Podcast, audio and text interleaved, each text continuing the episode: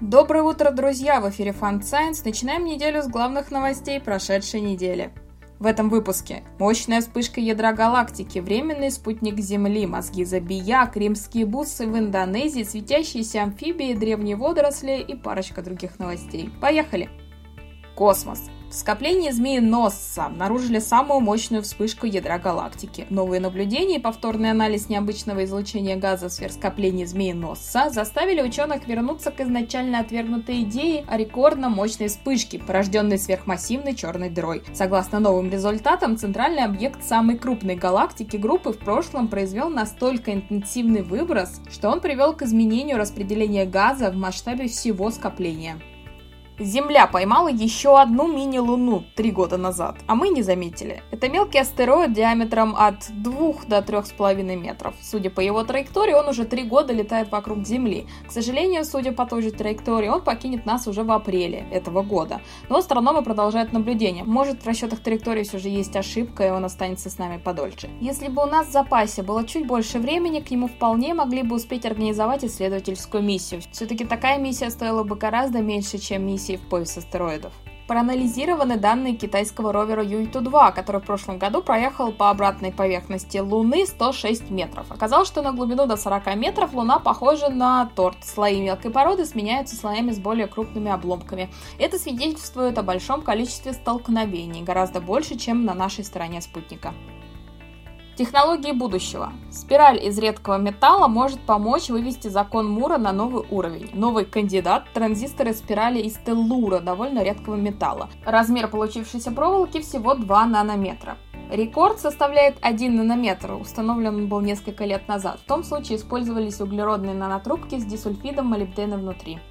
Медицина.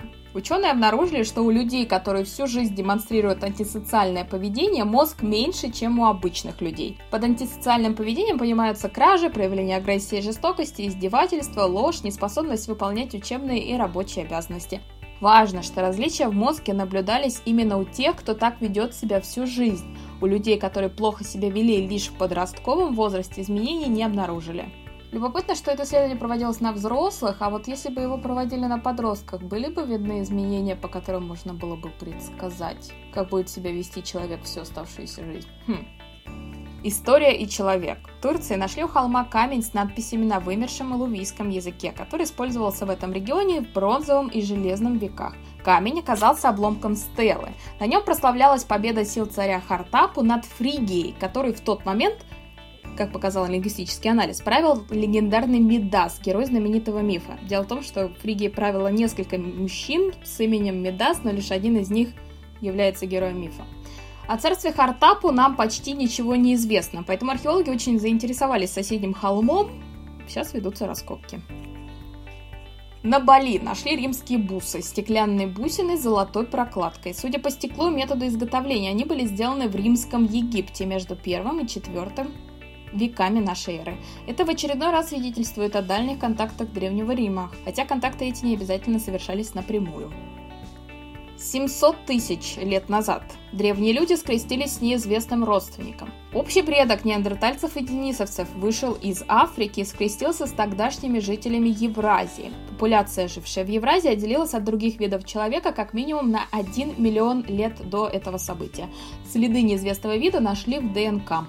Ученым известно о двух видах, которые в тот момент проживали на территории Евразии, но вполне вероятно, что следы ДНК это вообще иной вид, еще неизвестной науки. Нейросеть раскрасила видео Москвы 1896 года, сделанное на Тверской улице Москвы перед коронацией Николая II. В подкасте упоминают лишь для того, чтобы вы зашли и посмотрели в текстовой версии дальше. Любопытно все-таки. Планета и животные. Флюоресценция оказалась общим свойством амфибий. Американские ученые доказали, что почти все известные амфибии флюоресцируют зеленым или желтым, если посветить на них синим цветом. Вероятно, это свойство появилось уже на ранних этапах эволюции земноводных. Зачем оно им нужно, непонятно. Найдены окаменевшие зеленые водоросли возрастом около 1 миллиарда лет. Это доказывает, что к тому моменту такие водоросли уже появились. Дело в том, что ученым никак не удается сузить период вероятного появления зеленых водорослей. Считается, что они появились в период с 2,5 миллиардов до 635 миллионов лет назад. Теперь точно знаем, что до 1 миллиарда лет они появились. К тому же находка подкрепляет версию, что зеленые водоросли появились сначала в соленых водах океана. Другая версия в том, что они сначала появились в пресных водах рек, а потом уже переползли в океан, а оттуда уже на сушу. Ученые нашли животное без митохондриального генома, то есть оно совершенно не умеет дышать. Это мелкие паразиты, отдаленно родственные медузам. За долгие тысячелетия они избавились от всех ненужных им частей ДНК. У них нет ни ткани, ни нервных клеток, ни мышц, так что, собственно, неудивительно, что они не умеют дышать. Единственное наследство медузьего прошлого – это стрекательные клетки, которые этот, кстати, безопасный паразит использует для закрепления на жертве. Паразиты очень забавно выглядят под микроскопом, как маленькие сперматозоиды с глазами инопланетян. Эти глаза и есть те самые стрекательные клетки. В общем, гляньте на фото. И последнее. Нельзя не упомянуть. На этой неделе в возрасте 101 года скончалась Кэтрин Джонсон, американский математик НАСА, которая много сделала для космических программ США. Известная по точности в компьютерной астрономической навигации, она вела техническую работу в НАСА на протяжении нескольких десятилетий. За это время она рассчитала траектории, стартовые окна, резервные пути возврата для многих полетов из проекта «Меркурий», а также полет Аполлона-11 на Луну. Ее история может быть вам знакома по фильму «Скрытые фигуры». Возрасте 96 лет скончался физик и математик Фримен Дайсон. Он объединил три версии квантовой теории электродинамики, созданных Фейманом, Швингером и Таманагой. Он занимался ядерной энергетикой, физикой твердого тела, ферромагнетизмом, астрофизикой и биологией. Он также активно занимался поиском внеземных цивилизаций. Именно он является автором знаменитой концепции сфер Дайсона – гипотетических гигантских коконов вокруг звезд. На этом все, друзья. С вами была Дарья. Спасибо за внимание. До следующей недели.